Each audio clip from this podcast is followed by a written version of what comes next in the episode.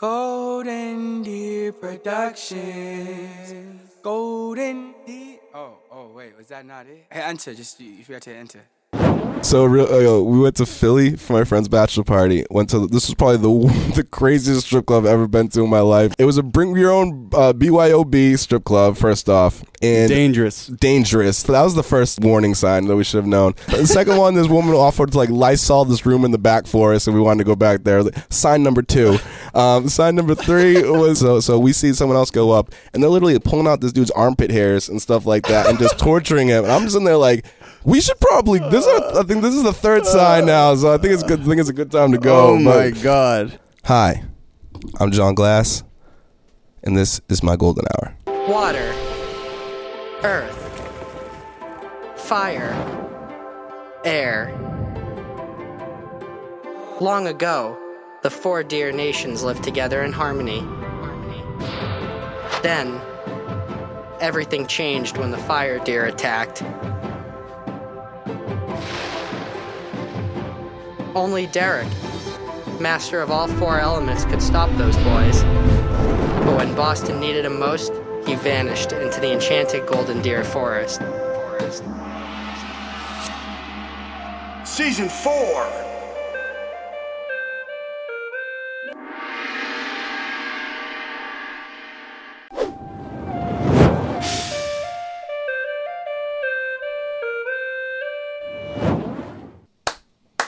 Just like that, an episode has started. Oh man, I'm gonna become a different person than I was two seconds ago.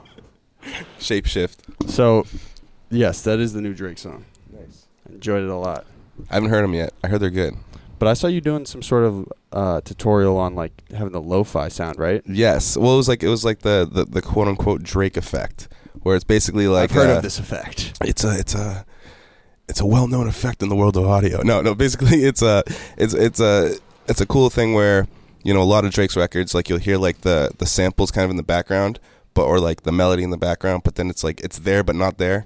You know what I mean? It's like you can feel it, but you can't always like hear it like that. So it's kind of like a filtering kind of tutorial to show people how you can kind of create the similar similar idea. I think I've seen a tutorial, or at least 40 explaining what they did to Tuscan Leather. Is that similar? What you're yes, talking about? Forties is forty. Obviously, like he's the mastermind behind it. So like he's one who kind of created the the idea and like the uh you know the vision for that whole sound. So like um he's def- there's a video that he does with Machine where he talks about the, some of that stuff too, which is really dope. And uh, but but with, for this one, I kind of wanted to show like kind of a like a another roundabout way to kind of achieve the similar similar way. He was like, you speed up the sample six times, and you rewind it, then you speed it up again, put a filter on it. That's pretty much what. Lower the sample rate, you know, all that good And stuff. I'm just over there, my mind's getting blown like this. Like, what is this guy talking about? Contort it. Make sure that if you, if you see a Burger King, you went too far. You know that type of stuff. You know. Producer talk. exactly. hey, Frank, would you mind just uh, helping pull these down real quick? I just don't want a massive truck to come by and absolutely obliterate us. Oh, I'm sorry, that was rude of me. Abu, swing on up and just smile for the cam. We don't want any elephant in the room. We're elephants. Frank, quick smile. Two handsome dudes. so, um, do you want to explain kind of who you are, where you come from, what you do? Yeah, um, my name is Jon Glass. I'm a music producer, uh, mainly out of um, Beverly, Massachusetts. Also have a, a small recording studio in Beverly. Um, did a lot of early uh, artisan development for, for a lot of artists in the area. Also do uh, engineer work, uh, tour DJing, a little bit of everything. And you completely run your own studio, correct? Yes, yeah, it's it's it's a, it's a small spot, but yeah, yeah, basically, you know, keep it keep it running. Have a great team though too. Um, you know, SK as well, who's been a great help at the studio. We're the uh, Suicide Squad partners as well, and then um, also our buddy Sean, um, who's uh, intern there, but now has been like helping out there as well. So, at what point? I mean, because you've been at it for a long time, where you're like, you know what, I'm gonna have to acquire kind of a business sense when it comes to this, because essentially you're totally self-employed, correct? Yeah, and and and that kind of like happened. You know, sometimes you plan for that, sometimes it just happens. You know what I mean? Like like so like yeah, but the business stuff is something we definitely learned learned on the fly, and it's something I highly recommend for anybody. Um, interested in any pursuing any uh, career you know learn learn the In- business in a first capitalistic society. Yeah, because because I feel like in order to sustain this for like the longest period of time, you really gotta find ways to, to do that, and, and the best way to do that is is by knowing the business. And so like when you know that, and then you can create well, everything else will fall into place. So like the business to me was something that we started after after a few years, but then are constantly learning more and more every year. You know, uh, we're now established with like an LLC now and stuff. So learning that whole process and, and how to upkeep all that's been a been a learning process to say the least. But but at the same time, it's it's it's well worth it and will pay. You know, in the, in the long run. So. So with that LLC, it means that Jon can like go to Chipotle and write it off. Uh, like, dude. oh, it's just a little business trip. Yeah, you know, a couple of burritos on the house. You know what I'm saying? I like a couple burritos and Uncle Sam. yeah, man. exactly. Real easy. so, kind of what John Scott did when he had started out being an engineer and starting a studio is he kind of based his entire business around his personal career. Definitely. So Phoenix Down is now a prevalent studio because he became a pop and engineer first. Yep. Is that was that kind of the goal for you? And you're like, I gotta kind of find a permanent space. That was it, yeah. Because I used to run everything out of like my mom's crib, you know, years and years ago. It's and, like, admirable, man. and she was amazing. Like, I, like she's she's always been incredibly supportive and stuff like that. Like, you know, we we'd be rocking to like 4 a.m. Just just you know just going hard with the music. I get out of work and just just go all night. You know what I mean with that stuff. So like like it definitely needed a place. You know what I mean? Place. so, so place you were having like rappers like smoking and drinking coming into your mom's crib. not not like like like we'd be smoking outside or something like that but you know respectfully you know of course but but but yeah like like it was it was a work it was a work environment you know what i mean everybody was there having a good time and and uh, making sure that we could create the best music possible and i think there was something great about that too you know was was there ever a point where she was like, Jon, this is too much, man? well i think like she never said it but but you know you, you could like she was always again super supportive so like like you know she would never be like you know she sometimes you know when it came to like certain upkeep or like if if, if somebody maybe um stepped outside of the boundaries that were that were kind of allowed at the at the, the space and stuff like that. Maybe there was some some some things like that where she wasn't as happy. You know what I mean? But overall, you know, she was always mad supportive of it. And then when, when I was able to find a space, she was like. I'm very happy you found a spot. big sigh of relief. yeah, exactly, exactly. So it was good. Was it? definitely Uh, yeah, there was never any instances where there was like henny bottles in the bushes, blunt, No, no. wraps in the garage. And that's the thing. Like everyone that came through always showed like you know that mutual respect for for the house and but also for the space that we created and, and know that like you know it's something special that we could do there that you know if if, if people abuse it it would be taken away. So And this was in Beverly. uh, this is actually in Danvers at the time. So John is repping the North Shore. Yes, North Shore. So North Shore is like from here, Frank. I'm sure Boo is familiar, but it's like north The North. from of here. Yes, exactly. You're the king of the North. Anywhere north of Boston, basically. Yeah. But where does it stop? Like Manchester by the Sea? Yeah, I mean, yeah, it's like like yeah, like Manchester, Rockport is like out that way, but then you can go probably even as as far as like New Hampshire and stuff like that. Lawrence is I guess considered North Shore and stuff out there too. When I picture North Shore, I picture like the Liberty Tree Mall. Yeah, that's that's that's in the North Shore Mall. You know what I mean? That's that what it's like- called? Well, there's those two. You know, there's those two like right across from each other. We used to hop malls when we were kids. Oh, you, hop. oh, you had. DC shoes on? You had Oh, Heelys? you know, you know, we used to skate across. You know, on, on our heels. It's so. Let's funny. go to Zumiez, man. We were just talking about soap shoes the other day. Like, like remember? Do you remember soap Yeah. shoes with the they had like the the grind plates on them and stuff? Yeah, good times. Good you were never a skater? No, I never skated really. My I had friends that did, but I just never really got into it like that. I was There's- always into sports. Like what? I did like Uh, I was gonna say if you look at this hat like briefly, it looks like a Blackhawks hat, but it's not. What it's not. it? This is actually um, the homie Crimeapple, an amazing artist um, out of uh, New Jersey. That's fine. Uh, phenomenal, phenomenal artist. If, uh, you guys should definitely check him out. Um, but yeah, it's one of his uh, his his piece of merchandise items. Really, really dope. Always like to support you know other good homies. you do you have a GDP shirt yet? I do. I actually got one at the at the first uh, the first mixer you guys did. All right, I'm gonna get you another one. Please, please, I love it. I think I have one in the car. I appreciate. we got new gear coming, everybody. Whoa, that's a hint. Whoa, I gotta get a I gotta get you some too. I gotta get you some squad gear. I was gonna say you didn't come with gifts, bro. Oh, I do. They're in the car. I, Uh, okay, I got a whole thing full. I like that. Hum Beats came up here with a box. Have you seen the Hum Beats box? I did not, but that's official. He's always official, so I, I so I definitely I, I don't. Uh, I can imagine. I can imagine. I don't deny it. Yeah, he, has, he had a shoebox of stuff, and we we yeah socks, car fresheners, just random. It's smart branding though. That's ill. See, that's different. Different's dope. Like I think difference where it's at. You know what I mean? Do something that's like unique. Well, I think your career path is pretty different, being from the North Shore. Yeah, it's not necessarily like the go-to place Yeah. for hip hop all the time that you think of all the time. But it's it's been around forever, and, and like that's what's cool about it. Like you know, a lot of guys like that I came up listening to, like Termanology and Reks, are from Lawrence. Um, we got guys like Seven L and Esoteric who grew up literally like down the street from where I lived and stuff. So so that stuff really uh, started the imprint for me.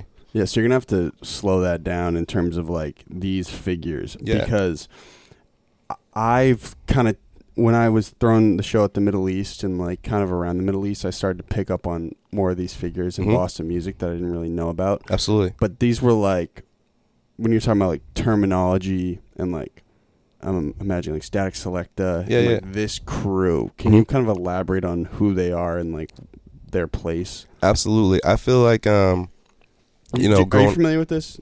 These, yeah.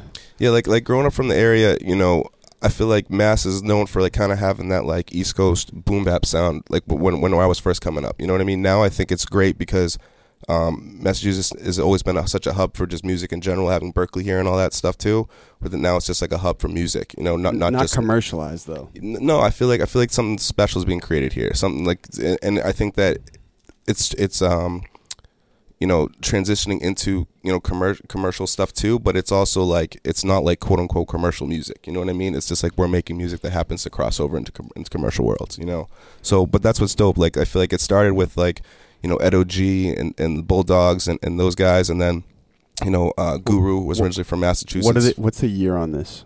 These is like early '90s, late '80s type. so you were stuff. following music back then? I mean, I didn't get into honestly hip hop till I was like a little bit older. It's probably till like I was probably in fifth grade was probably when I can really say like I started to really be like, "Ooh, what is this?" You know. Yeah, you were pretty old in fifth grade, bro. I was like, I was ten, you know what I mean. But I but I feel like I but feel you like still had a beard. yeah, yo, you know it. You know what I'm saying? no, but like you know, back then though, like it was it was cool because I was just I. Even now, like I just love music, you know what I mean. So like I I grew up listening to like you know when you're young, you always listen to what your parents listen to first, you know what I mean. So I listen, grew up listening to the Beatles, Bruce Springsteen, and then like you know reggae would get thrown in there, a bunch of random stuff. So like that's kind of the stuff that I would first listen to, and then when I like you know started kind of figuring out music, like hip hop was one of those things I was like, yo, what is this? This is really cool. Like the beats really intrigued me, and the songs really intrigued me, and so um, f- I always like to fi- figure out like who who's from the area, and so that that created that sort of thing. So that's when you kind of just do the research and just kind of learn your history and and it, it's it's it's dope like like like figuring all that stuff out where where uh, I, ended up like learning about like I said Ed OG and and Term and and uh, and Statik and, and these guys and Guru who really like laid the groundwork for like Massachusetts New England hip hop for like out here. I was gonna say it seems like people don't necessarily recognize that because when they picture Boston music, they picture like Cousin Stizz and like Melfi, but there were but there were figures beforehand. Definitely. who you're referring to. But that's what's really cool though. It's like like you, it, I'm in like this weird spot where it's like someone, some, one of my my good friends, Ludi, is like, is like I feel like, you know, the the the little bro and big bro all the time. You know what I mean? Because you're kind of caught in between those generational gaps. You know what I mean? Where it's like you're right. There's so much um, new new new new age like new style of music that's been coming out that people consider that the sound of Boston now. So it's like really dope to see like how everything's kind of developed. Yeah, the progression of everything. So like I think that's really really dope. And so it's exciting, you know what I mean? And if anything, it only like motivates us as creatives to just continue to inspire and continue to push the envelope and create like stuff that really pushes everything forward for the culture. So w- when it had started, the I'm assuming the Middle East was kind of that spot, right? That's where everything was going down. That's like always been such like a hip hop staple as far as I know. You That, know what I that was like when Leedz had kind of had Mhm. that stronghold. he's always been the first person that um like doing like like the real hip hop shows that I've been familiar with out here. Like always at like the Middle East. I know he brought out um I think he- was doing like I think he brought out Eminem years and years ago. Like like so it's like stuff like that. Like he's Ro- always been think- huge. I'm gonna sound, I might sound brain dead, but I think the Rolling Stones might have played there once. That I, I you could be 100 percent right. Honestly, like Isn't like wild? that's it's insane. You know if you think about it. You know. It's crazy. They've had crazy acts in there. I uh I was outside the Middle East for the Doja Cat show. Okay. was huge. That's awesome. But it's the Middle East is a real staple. You Hundred know, percent. Like you have you thrown a show at the Middle East? I'm sure or done something over there. Sonia, Sony's dope too. That's that's the new one right next to there as well. Great venue too. Like the sound's really good in there. very open and Mhm. spacious. I like they because I think what was it TT and the Bears. I think they had the big fire there, and then like that burnt down, and then they didn't know what was going to happen if they were going to have another venue there, and then I think that they ended up building Sonia, which was awesome. Oh, I didn't even know that. So, what was there a restaurant right there? It was another. It was like a smaller venue, and like they used to have kind of more like indie shows there and stuff like that. But Like all genres. Middle East ownership. Um, it was they they were kind of like attached. I think it was separate owners, but I'm not 100. percent But I know that they kind of like worked together closely. It was really dope. And now Yeah, so people don't really understand this about the Middle East. There's like six venues or five venues in one venue. Yeah. It's just like a circus madhouse. It's awesome. and falafel. So so so, so And it's some awesome. food. and some and some burgers and In, some in the middle of Central Square. hmm right in Cambridge. Whoa. Whoa. That's another hint. Whoa. It's a hint. You, it will make sense in like three weeks. Whoa. It's a hint. Um, so what is the time frame on that period? And like what what role were you playing at the time?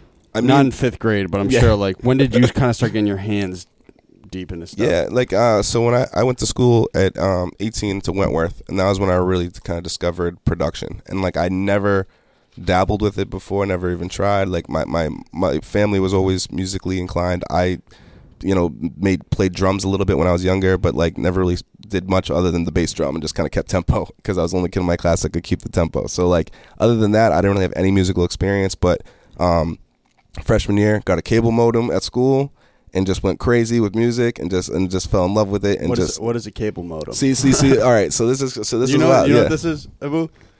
Uh, all right so this is crazy uh, this definitely dates me this is awesome all right so like yeah so 56k was like the old modems like back in the day like you couldn't literally one song to download to used to take a half an hour like it was wild you know what i mean Okay. Oh, okay. I'm starting to fall. You keep going. and so and so that's what I grew up with, like my whole life, like like having the craziest like internet, like you know if you like AOL LimeWire days. Yeah, like you know you you know you get a phone call and you get kicked off and stuff like that, and like like get off the internet, we need the phone, and like and like all those Dial things. tone. Yeah, dial tone, all that real, real. It was real. It was real, and so and so I never had the luxury of like of like the fast internet. So when I went to school, it was like open the floodgates, and it was like here you go, you know, here's access to the internet. It felt like you know So what I mean. what was this cable modem? So that's what. It, so basically, that's what it was called. It was like a cable modem, which was you know it felt like a million times faster than what I was used to, and then you could just go crazy on that. So I would go and download so much music, you So know what I much mean? Gwen So- Stefani. so- oh my god, my favorite. You know So what I mean? So much Pink, man. Yo, just the best. You know what I mean? Like, Am like I in the right time frame? Yes, Okay. exactly. No, you're right- you're right in there. You know what I mean? Now that that's what I called music, and JoJo was popping. You Oh, know what I mean? JoJo. It was great, man. Who Those else? were the days. Who else? Uh, Fall Out Boy. Fall Out Boy was killing it then. Gavin DeGraw. Hey man, he's still killing it. Gavin, Gavin DeGraw. Bush. Bush is like one of those groups that will like glycerine will be played at like you know grandparents like like like like like uh, when we become grandparents will still be played type of thing. You know, I don't want to be anything. It. And uh, well, I'm just trying to think because I think this period was the same period where VH1 they had their countdown. I'm assuming, right? Yeah, yeah, yeah.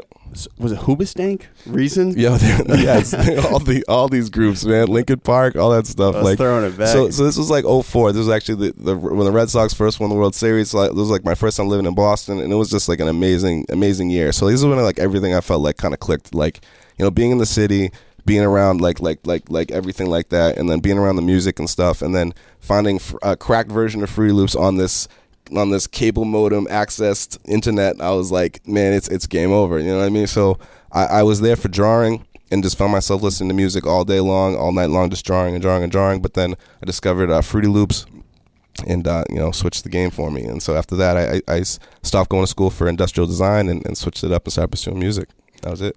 So then, how do you kind of get involved in what's going on in the city? In the city, Um, how I- do you I go f- from dorm boy Jon Yeah. to like Jon going to Middle East and doing and producing and like? I mean, I mean, I think that's that's that's where it starts. Just getting out there, just being out there. You know, you you, you as a creative, you start kind of making all your stuff in your room or in your bedroom or your dorm room and stuff, and then and then once you start to feel more confident about it, you want to meet other people. So you start to kind of go in different to different shows and stuff.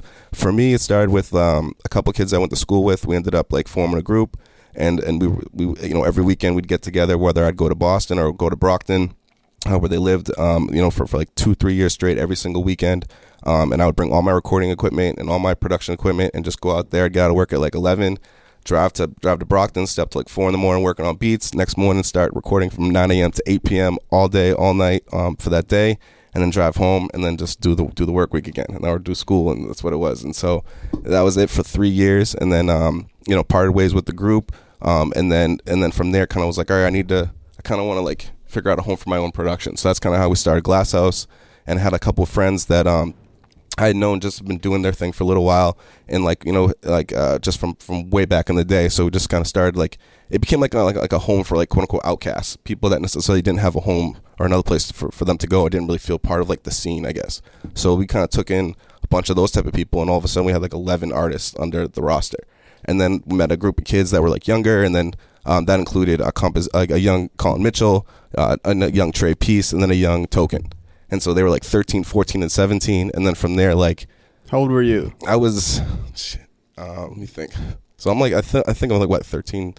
So I was probably like 26, 27 at the time. And so you were like bringing up these. Yeah, so like I met them, and basically I, I used to go to a barbershop, leave my business card there. One of my buddies that used to own the shop, and I met them, and they came through one day. They left the CD there because they like, and I ended up like listening to it like a month later. It was like in my car, so I ended up like calling the number. and ended up being like Colin Mitchell, who's like 14 years old, and I was like, listen, like I, I don't know what I can do, but like maybe we can meet up and I can like hear and hear more about what you guys got going on and you know see what I can help like along the way and stuff. So And he's like, we hate school. at the time, we want to just be rappers, man. and that's like and, and like you know that's like the classic like i guess like when you're young you know what i mean? You just you just want to do what you love you know what i mean? And that's what they loved. But at the same time like they had good heads on their shoulders. It was more so like just helping them i guess steer them in the right direction when it came to like just skipping certain steps when it came to music and and just helping when even when it came to school. Token really didn't need it you know um, but but but some of the other guys when if they needed any encouragement or any help with school just being able to help with those sort of things too. And like but it was cool because like with that sort of thing, I didn't have anybody when I first started. So like I felt like maybe if I could help them skip a few years of like aggravation and like falling on their face, maybe we can like expedite their process a little bit quicker. And so really proud of just everything we've been able to, to do as a group and just with everybody individually and, and you know not everybody's creating music now, but all still really good friends. So it's been really really dope. I feel like I just heard your life story. Yeah. Long story short. So, um, I'm gonna just bounce around a little bit. So, how much for you has being personable helped you as a producer? Because I feel like traditionally people on the production end of things can often get consumed in their software and in their Mhm. project, but you kind of know how to talk to people. So, has that has that your ability to network helped you a lot? Because I feel like a lot of other producers could probably benefit from this. Yeah, I feel like that's everything, honestly. Like like being able to um like my like yeah, like I think relationships are huge and, and, and, and being personable to me is super important and genuine. Like not just like fake personable, but like really just being real and just like I think is super, super, super important. And like uh I think people can feel that authenticity. You know what I mean? Especially like when you're in the room with them. Like via text or email sometimes where, where a lot of music is a lot of created created nowadays. Um, it's it's not always easy to get that Frustrating, to get that right? yeah because sometimes like you might have the best intentions in the world but like it doesn't always come off like that in a text or in an email if if, if you're not You should reading see the my DMs, bro. yeah so it's like it's it's tough you know what i mean? You know what i mean? So so but but like i always felt like you know being being personable being being real and genuine especially when it came to being in person with with people uh, is always the most important thing you know? Like uh building those relationships and really um you know trying to really get to know the person. I think like like when i do sessions it's more so i like to really sit down with people. Um what, i went to this Terrace, uh, Terrace martin speak at harvard event recently that they did and um, he talks about i think when you're working on an album it's important to really eat dinner together. And like i think that's like a you know an undervalued uh, resource uh, or something that's really important when it comes to creating. What if you're fasting? then then not doing it together not eating Fast together, together. Yeah, exactly exactly Bleed through your eyes Yeah, together. just stare each other down till, till till you guys are both just not hungry anymore. I this is I'm not going to call anyone out, but I had a I had a business meeting once. I sound like such a dick, but I had a business meeting once where I was like trying to secure this big deal for myself, Mhm. and and who I was trying to secure the deal from was like, hey, let's go eat let's eat lunch, right? So he sat down, and mind you, I'm heavy on fasting, right? I have two hilarious fasting stories, but I'm like very heavy on fasting. And so he gets this fat plate of like shish kebab and like probably like 4,000 calorie plate. And he was kind of like a big dude. Mhm. And then he orders it. And I'm like, yeah, I'm sorry, I'm not eating, I'm fasting. And like he took it as such blatant disrespect. And so in retrospect, and I didn't close the deal. And so in retrospect, I was like, you know, there is there is a certain sense of bonding that people do over eating. You know what I'm saying? Totally, food and music to me has always been like the best conversation starters. You know what I mean? You have Just food like- in the stew? I, I love food. I used to cook in restaurants. I used to be like in the restaurants for like mad long before like uh, you know like doing this full time. So like I just love it. I got a barbecue grill out front of the studio, literally like like doing sessions like like or whatever. That's fire. Yeah, Literally. literally. No, Wood fire grill. Yep. Bertucci's. so, um, okay, so y- this period of music happens with all these quote unquote older heads. yeah. So what happens after this? Because you're someone, as you were saying, you're kind of caught in the center of everything. Mhm. You've seen everything kind of grow. You're kind of like a, a guru, like a wise man, and you're and you're coming from the it. North Shore, so you're seeing it from fresh eyes, right? Definitely. So what happens first? It when was Benzino popping? So that was that. I see. That was kind of before my time. Was the Benzino stuff. So like, like that was like, but that was dope. I I love hearing about that era. Um, you know, as far as like when he was kind of like really doing his thing with like Made Men and those guys out here, because that was like a whole different era where like. You know, people used to come to Boston and get the chain snatched, and like, like shit was crazy out here. So like, like, hilarious. yo, but it was like real though, because like, like it, they, it would have to be like a respect thing. You know what I mean? You have to come to mass and show respect to like the other people who used to, you know, who who laid the groundwork here. You know what I mean? If they didn't, um, you know, people would take that as disrespect and, and act accordingly. You know what I mean? I just remember hearing the stories and like, I, I've, it's cool. Like I've, I've I've had friends that have just. You know, Ben, been and seen seen a lot of that even prior prior to things that I had seen. So like I, I've I've heard uh, just some incredible incredible stories about that. But I remember you know when Benzino and M were going at it, it was just like one of those things that it was tough because like being from Boston, you're like, damn, this guys killing us right now. You know what I mean? You know what I mean? And so like it was it was tough, but like it was dope to you know to, to see. Um, you know the city in the headlines like that you know even if even if it wasn't for the best circumstances at the time but at the same time like i feel like that kind of put a spotlight on what was happening around here a little bit more which is pretty cool So the, the Benzino period happens, and then this Termanology. yep so yeah so i remember and, and so oh so sonically, this is very different from what I I know. It's like very Definitely. like freestyle, cipher based, like boom bap beats, kind of very boom bap like miracle diabolical. I'm the I'm the lyrical. definitely definitely a lot of that but like but also too like there was a lot of really good content as like with that too like like i loved like you know like like listening to like m dot Reks Termanology Akrobatik like a lot of those guys are some of the um the, you know around that generation around that time like and they made amazing music still continue to make amazing music and like uh, i remember 06 here and watch how it go down which was like a term uh, Termanology record produced by dj premier who's like one of the greatest producers in my opinion and so like when I heard that record, it was like really, really amazing to me hearing someone from the area with that like kind of you know production and, and just hearing that that record, which, which to me is still like a, an amazing song like years and years later. So it's been like what 12, 12 some odd, thirteen years later, and it's still to me something that he performs like every show and ne- never gets sick of it. And that goes for like a lot of those guys. Like there's songs that on their catalog that like I, I never ever ever get sick of them hearing them perform though. So like that period happened, like you said, and then I feel like there was a, a shift around.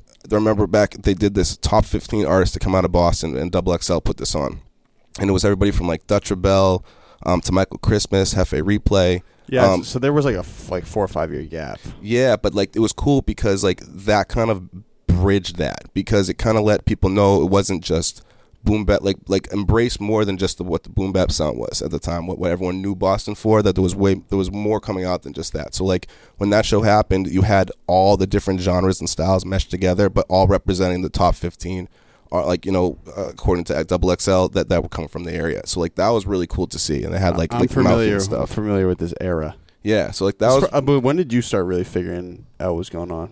For me, it's probably around that time. Yeah, I would say around like 2014, 15. For me, and I think for most people, it's probably when Shout Out came out.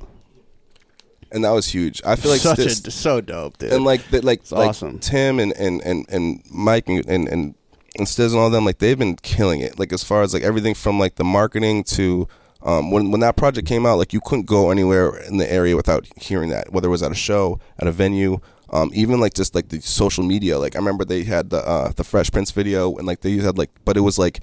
It was just the song playing. They had like these skits of like like the guy who was like pretending he was blind just so he could like walk that the girl huge. across the street I remember that. and that was like a dope video and it was like catchy and like it was like all those different um, content and forms of media was, It was really very so organic.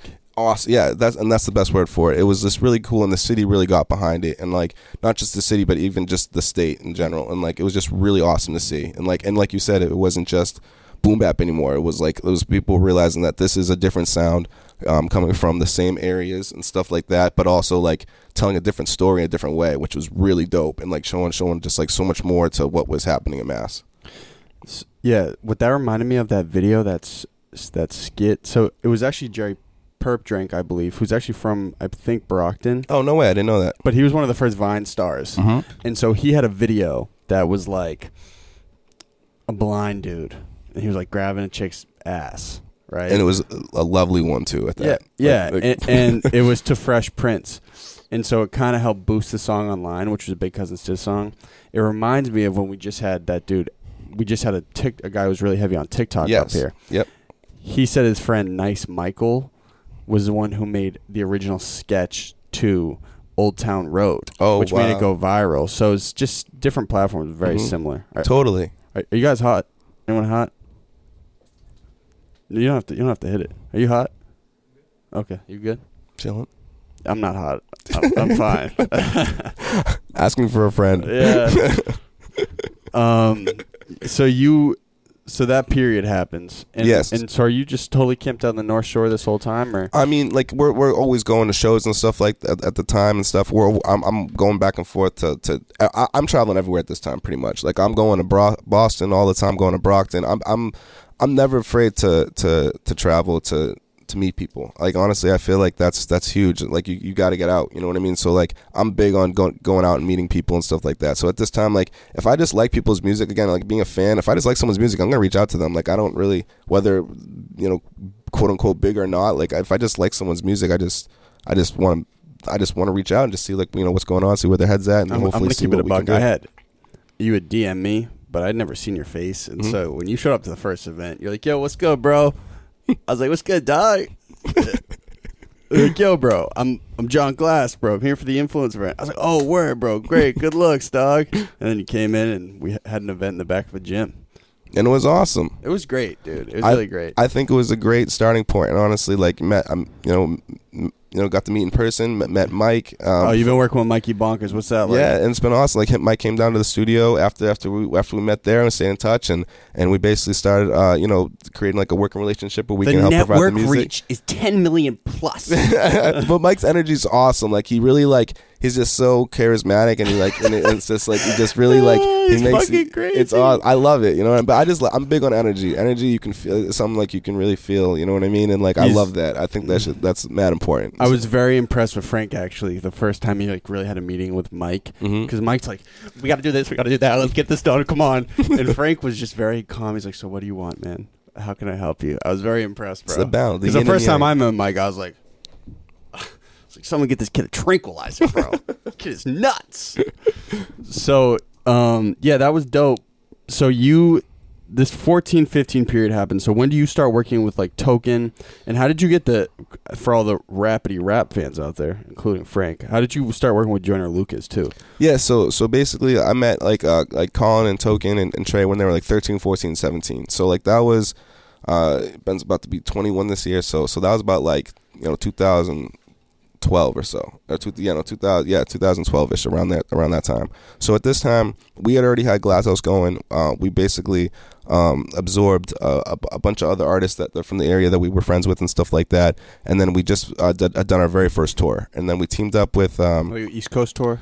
yeah, Boston yeah, tour? but, yep, exactly. We did like New Hampshire, Boston, um, Rochester, and we did um, uh, Cleveland, Ohio as well. And were these like small shows or were was your boy Token having those big viral vids at this time? So actually, every the- time that dude drops a video, it goes fucking viral, bro. Oh yeah, like like, and th- this was actually like right around this time. This was like right before, like I think right before we met. Uh, we met those guys. So we just did the tour, and then we came back, and we were kind of working on what was next. Uh, or it was like right around the time we we met them. They didn't end up coming on tour. They were just too too young at the time, and we didn't really have that. Um, relationship you have with the families to be like you know Yeah. we're gonna bring them out on the road and stuff like that We're be 'em out of smoking weed and I'd be drinking a little bit, but No, but even with that though, that's something that we always like we're very aware of and knowing that like with the age difference and stuff like that. And and I was always really it was important to me to like if if I were ever um, had them in like in under under my watch quote unquote that like I you know would look out for for their parents' best interest, but also Make their sure best they're, they're comfortable. and- Yeah, but but they were but, probably fascinated by it though, dude. I mean, I think just you know trying to bring these guys everywhere. Like every studio we go to, bring them as many trips as possible. Like like later on and stuff. And like we used to do Cali together, Buffalo, like all sorts of trips and stuff like that. So like. It, obviously, it's really amazing being being that age and seeing like a lot of that stuff. You know what I mean? And, and obviously, I think it's just inspires and encourages you just to keep doing more and more. So it was it was that was really dope. So like we, we had done that, and then he started putting out a ton of his own videos. Uh, Token was doing that, and then um, we it was it was kind of wild just seeing everything kind of like catapult. Like it started with like kind of the ciphers and the contests, and he was he was winning, contests and stuff. But a lot of it came down to like the marketing, how we would like title things to to um, you know the, the the timing of he when, which he would put out videos. He was always really big on like I remember the Rap God was one of his biggest ones when he was 15. As soon as the song came out, within a week, he put that he put like another video together of him rapping on the mic and put that out and like labeled it like the certain way, like titled it the right way that 15 year old like you know does does Rap God. Oh, he So- titled that himself. yeah, yeah. So like he was always big on that, and then like that's something that, we, um, that was just huge, you know. So so he he started that like, and then that kind of really just kind of saw like the kind of the floodgates open, and then from there we kind of figured out like okay, there's like not a formula, but a formula when it came to like the marketing of certain things, and then reaching out to other Facebook pages and things like that, and just kind of guerrilla marketing from all angles and I think stuff. you guys branded it really well. Yeah, it was it was it was smart. awesome. It was really smart way to brand it. Like like look at this mad young white kid who can rap, and and there were I, I remember there were mad comparisons to Eminem, but like I feel like you embraced it. Yeah, like I mean, dope. you kind of have to uh, to some extent because like it was one of those things like they never really talked like It helped though. most of the comments came like about like his look or like you know stuff like that size or like or things of that sort never really about the quality of his rapping his rapping was never questioned you know what i mean but then when you think of white good rappers you think of eminem you know what i mean so it's like it's natural And Yelawolf. and and Yelawolf which he also like uh did some of those remixes and stuff too so it's like and, And, which, and I like supported. MGK. yeah I like MGK. mgk has his moments you know what i mean he's got his moments. He's a psycho, bro. I fuck with it. He's like total energy. I loved his funk flex freestyle. i never saw that that's something i gotta check out It was vicious. okay okay i believe he's just pissed, bro. He usually he starts rapping like I just want to slam my head through the window. his flow's dope. I'll give him that. Like I love his flow and like how he was like really inspired like by Bone Thugs and stuff. You could hear that like like when he first came out and stuff. Like I was a huge Bone Thugs fan growing up, so like I don't know. I love that from him being like the Midwest guy. Like I definitely like like that sort of thing. But I don't know. It's- it's- it's MGK. I get. I don't know. I, I mess with him. I mess with him, but not. I, he's not my go-to. I guess. You're not bumping him in your whip. I get it. I he's not my. He's not my. He's not my go-to bumping artist. I, I feel you. but he's dope. So you, you so you're like the Godfather. You're raising up these figures.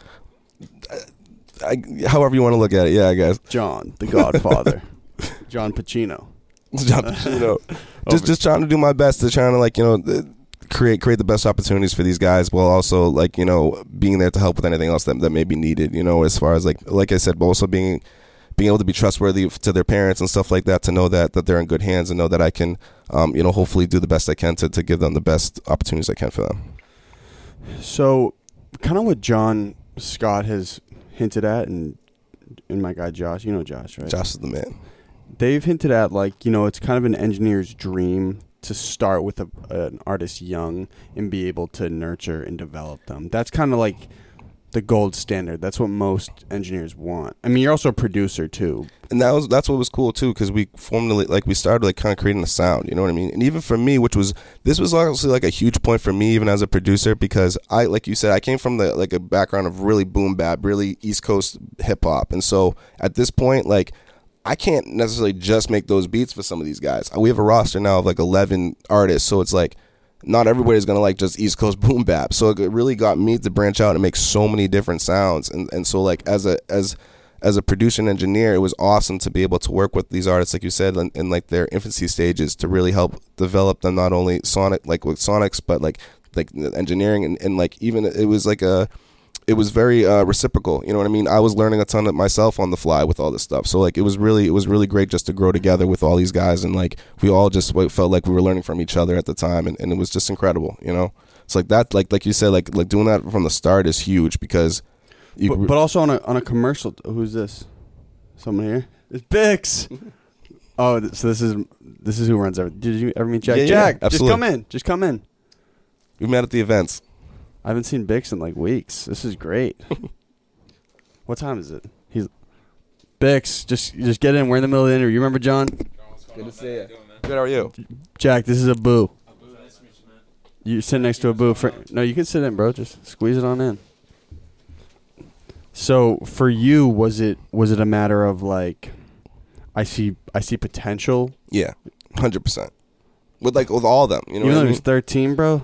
But that's the thing. You're like, a culture vulture, bro. No, like I always feel like I'm good at like I feel like I've always been I always had a good ear for for for for, for music. And so like I always saw like I'm big also too on personality and not just like the rapping but how people rap.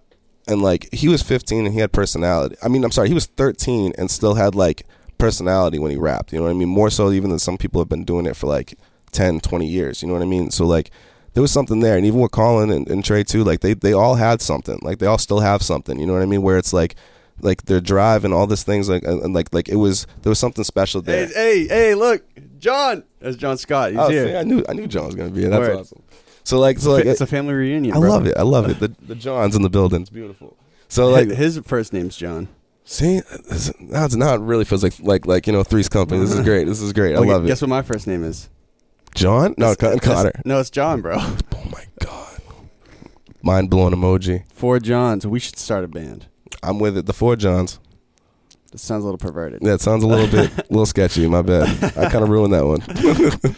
Bad band names. I'll go on that list. I'll go on that one. Four J. Jake. J to the fourth power. Fuck. Damn it. So, uh, where, at what point? Because I feel like you've built everything on longevity. At what point are you like, you know, this is kind of what I want to do with everything going on? Because I feel like you, for the longest time, when you've developed a business, which is fire, and I think a lot of people can learn from that. But like, you've overseen everything. You've had longevity in what's going on. So, like, where do you want to take it? Um, I mean, end end goal, I guess, is to still con- like pr- production is still like where my heart is. I love producing. Um, there was a point where I almost gave it all up. Um, to to, to just like I. I started this because I wanted to work in the music industry in some capacity. I didn't know what it was going to be. I just knew I loved music and I wanted to work in it in some way. So that's where I started producing because that's what I fell in love with first. I started becoming an engineer second because I feel like that would give me more longevity and also help me get into certain rooms to then meet people to then be able to shop the beats.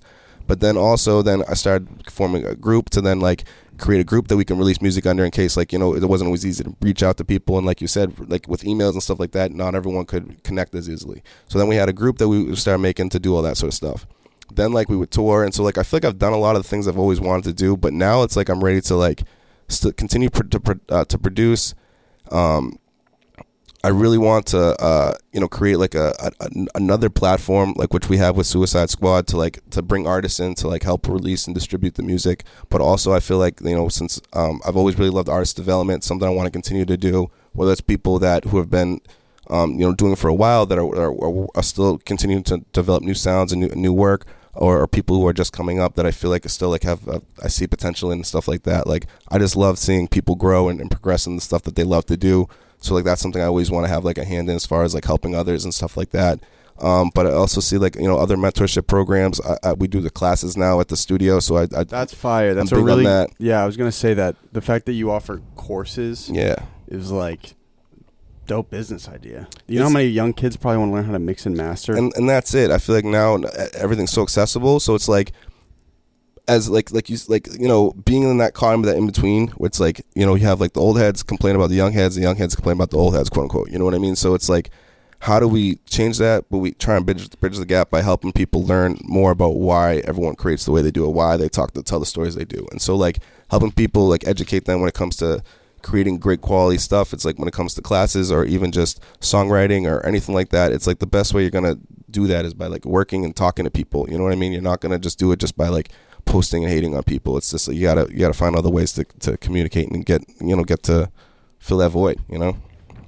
You're a great dude, man. Honestly, Yo, I appreciate it. You should have really kind energy to you, man. I appreciate that, man. How have you? uh you, are, you, are you situated? Are you okay? Good.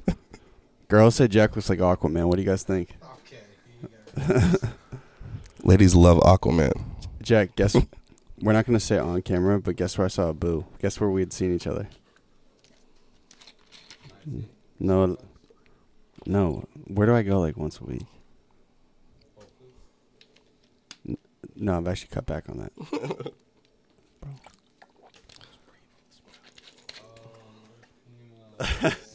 Smart guy, bro.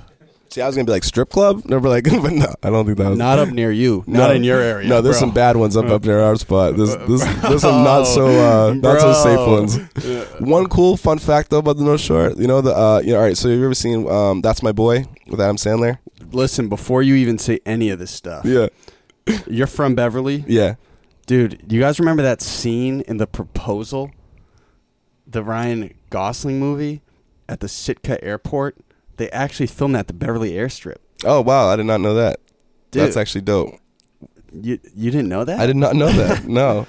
I all I had to do was search on Wikipedia, bro. See, I believe it. I believe it. Beverly's got some pretty cool stuff. Well, you it seems like that's been a site for a bunch of movies recently. Yeah, they did grown ups out there and stuff like that too. But it was cool. So like when they did That's My Boy, they the strip club that's in Danvers. There's this or like Danvers, you know, PB line. I th- it's uh, I can't even think of the name of it right now. But but um, they ended up converting it into another strip club for the movie called Steak uh, Steak and Legs. Or like like something like like legs and eggs, I think it was, and they like literally changed the whole top to make it look like a girl was like like a cowgirl was on the top of the Wow. thing and everything, and it was it was like kind of wild, like like those news places everywhere. But like they redid the strip club and made it like popping for like a week and a half. like it was mad funny. You were present.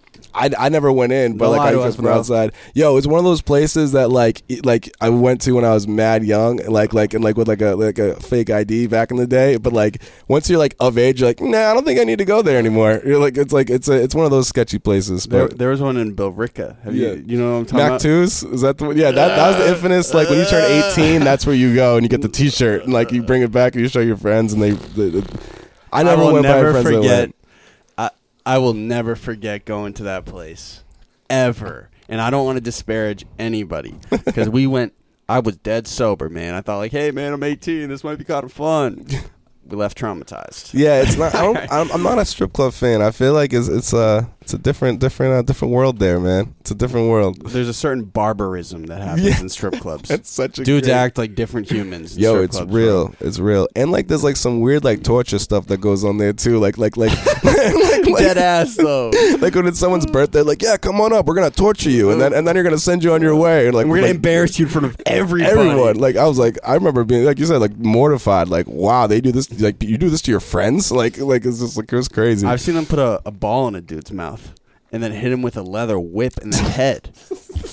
Literally. And like disparage him. I've seen this stuff happen. Jack's seen it happen. Yo. It's real shit. So real, uh, yo, we went to Philly for my friend's bachelor party. Went to this was probably the the craziest strip club I've ever been to in my life. Which and I that, and I've not been to many. So Philly? Philly. It was a bring your own uh, BYOB strip club. First off, and Dangerous. dangerous. That's that. That's the that was the first like like warning sign that we should have known. Second Definitely was, illegal. Yeah, yeah, that, yeah, n- sketchy as hell. That, the second one, this woman offered to like Lysol this room in the back for us, and we wanted to go back there. Sign number two. Um, sign number three was uh, we bring, they, yeah, they bring they bring our but they bring our buddy up for uh, for this for his, you know the bat the bachelor thing, and uh, and like and he was like, actually, I'm sorry, they bring up someone else, and then he sees that and he's like, you know what? Don't don't let me do this. So so we see someone else go up, and they're literally pulling out this dude's armpit hairs and stuff like that, and just torturing him. And I'm just in there like, we should probably. This is our, I think this is the third sign now, so I think it's good. I think it's a good time to go. Oh my But God. We walk outside to try and hail a cab, and, and like we're like, yo, where should we get a cab? There's a guy outside eating Checkers chickens, and they're like, I'll give you a ride, and we're like, you know what? Like, let's we gotta get that. We gotta get as far from here as humanly What, what possible. part of right town now. were you in, bro? We were not in the best part of town. I'm gonna say I, I don't know much about Philly, but I but uh but I know that that's not necessarily the place to be in that that particular were corner. armpit hair. Yo, it was That's wild. gruesome, dude. Dude, they had a belt around this dude's neck and they just tortured this guy. Like it was, it was just like it was. I felt like and I was he probably in, paid extra for it. they probably, yo, his boys were loving it. I was in there like, I'm sorry, we're not doing this to our friend. Like, like we can't do this to our boys friend. loved it. Yo, it was it was wild. That, that was some. That was, that was like my first Philly experience. So that was pretty cool. And now you're never going back.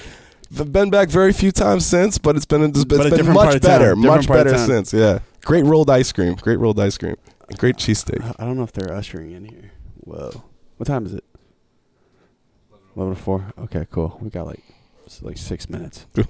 Um You guys got any questions? I got like 10 more. I could open my notes, but we, can, can you shit on how you for all the rap fans out there how you talk worked for Joyner Yeah, so and, um, and Hopsin, right? Yeah, yeah. So like all those are actually really dope stories. So um, so Joyner, I knew through. So when I first Uh, a good friend of mine, Knox Beats. He's now um, does like tons of production and, and but mainly all the engineering for for Joyner. That's Um, Justin Clancy was talking about. Knox and, yeah, Mancini. cl- uh, he works closely with Clancy Token as well.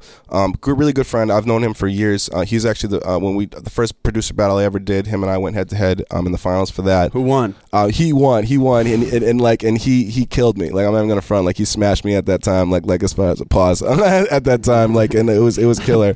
But, but uh, but no, he like he he uh like yeah, it was it was a good battle. Like like it was my very first production battle. Learned a lot. You know what I mean? Really good dude though. He like, but he killed it that night. And um, Those are the events are strange. Those production battles. I've, seen, I've seen Hum Beats. I Yeah. saw one of Hum Beats' his ones. yeah, He actually annihilated the dude he was against, but like, it's like you play a beat and then everyone just like watches, Mhm.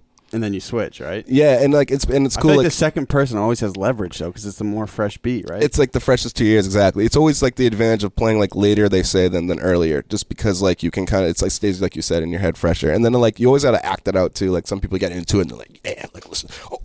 you know what I mean, and do all this stuff too. So it's like it's fun. Like like it like I, I it's so weird for me because I'm just like more like kind of like shy, just like yeah, I hope people like this. You know what I mean? When when you play it and other people are like.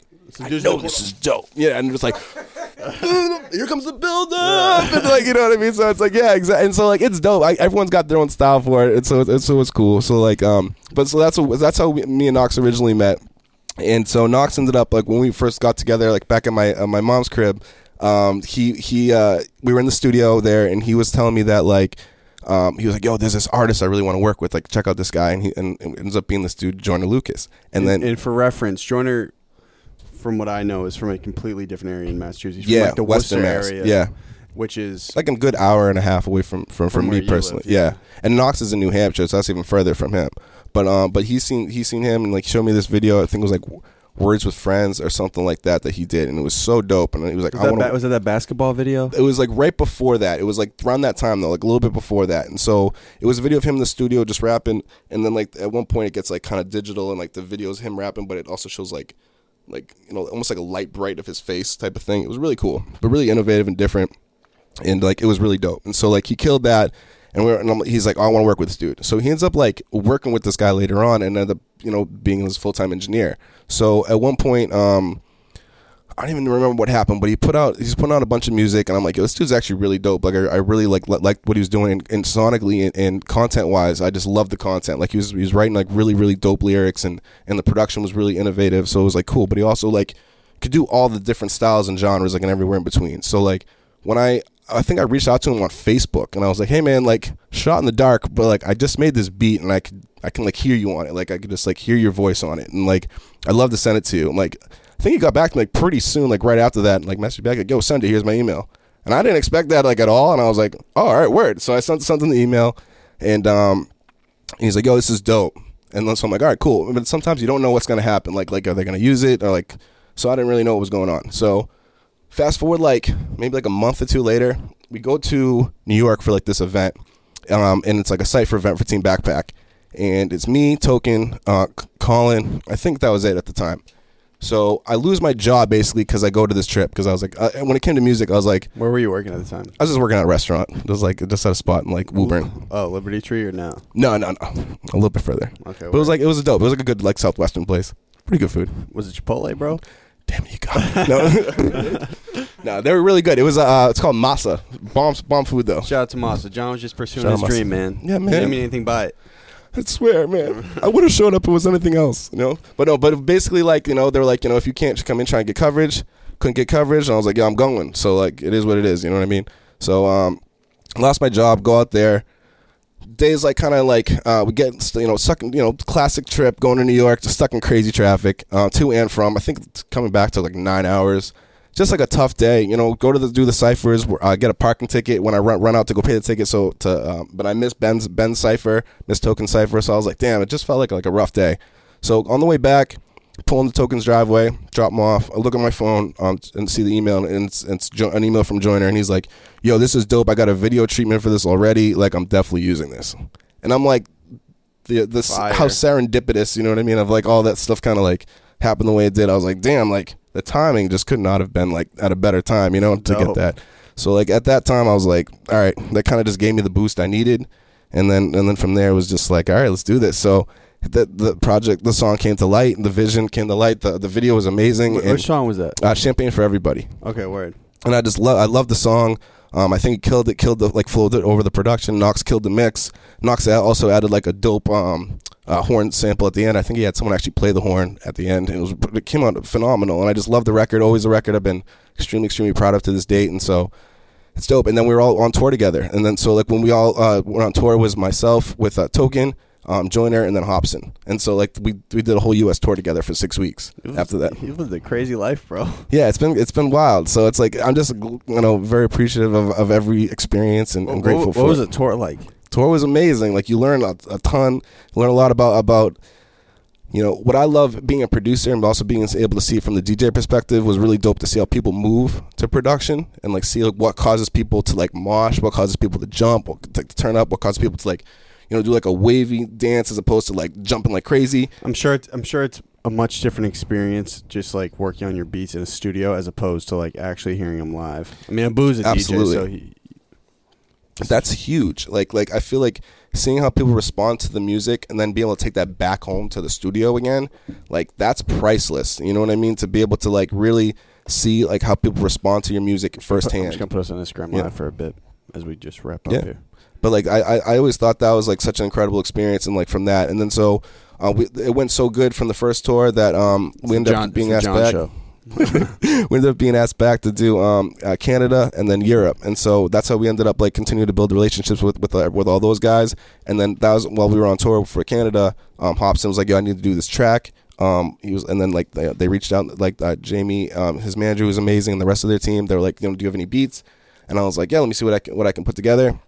Right before I left for tour, I actually uh, sent um, the homie Kato some stuff to work on, and um, and and so like they would be they asked him for some beats as well. So all of a sudden I get um, a text from Kato, and he's like, "Yo, I think I got a home for for the beat that that we made." And I was like, "Sick!" I didn't even heard it yet. I didn't even know like what it, what it was gonna sound like or anything. But I, I fully trusting. I know Kato's amazing, so I knew it was gonna be dope.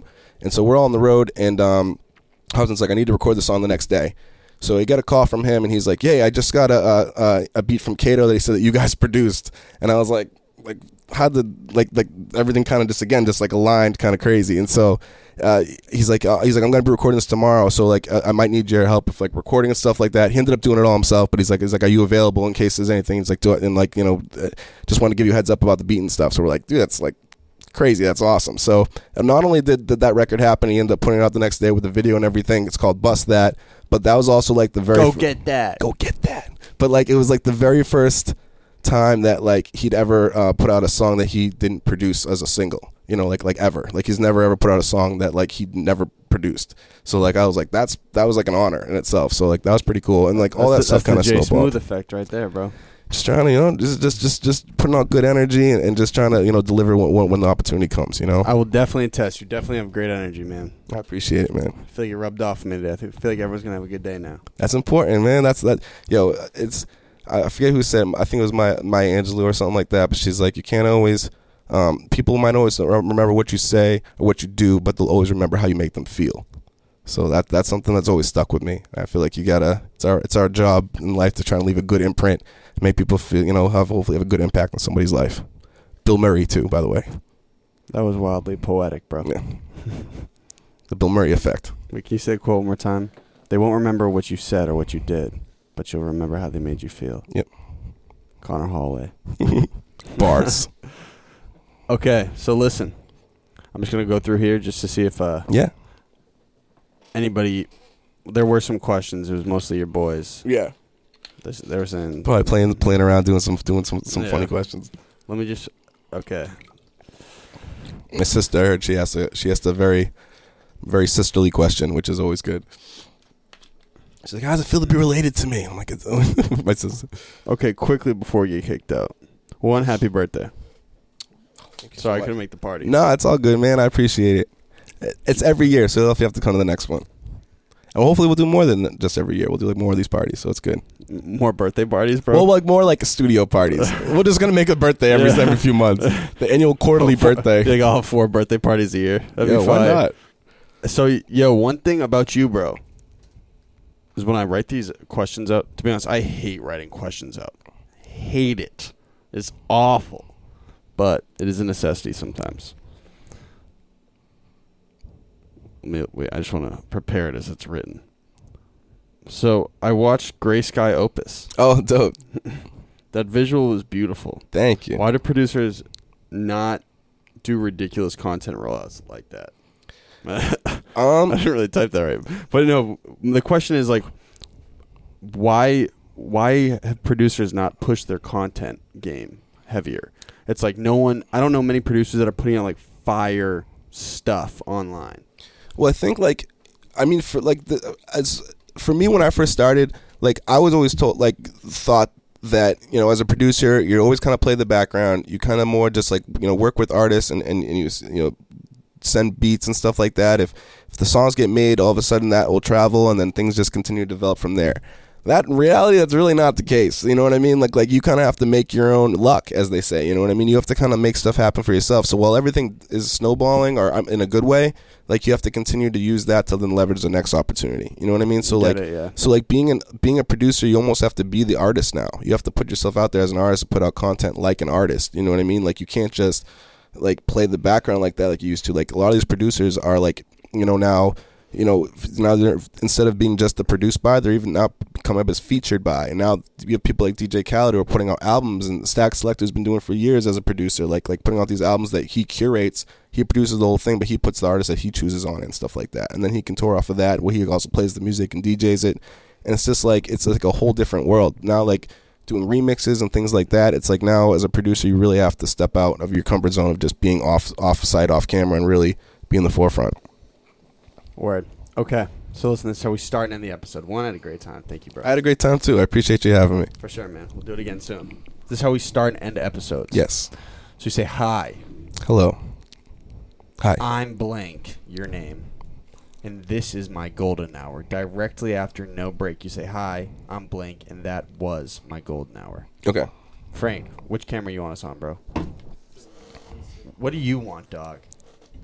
Okay.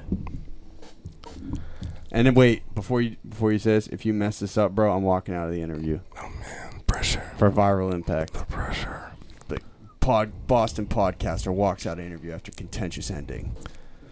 So can you repeat the script one more time? Hi, I'm blank, and this i- is my golden hour. And this, then- will, this will go at the start, And then this was. and then that was That was. Okay. I got a feeling you're gonna get it right, bro. I got this. Hi. I'm Jon Glass. And this is my golden hour. Hi. I'm Jon Glass. And that was my golden hour. Well executed. Yes, he didn't walk out. from an intellectual guy. I was kind of wishing you did mess up. Yeah, I was like, uh, my, my brain was like, all right, come on, you gotta get this. You gotta get this. Good over there, Frank. Good over there.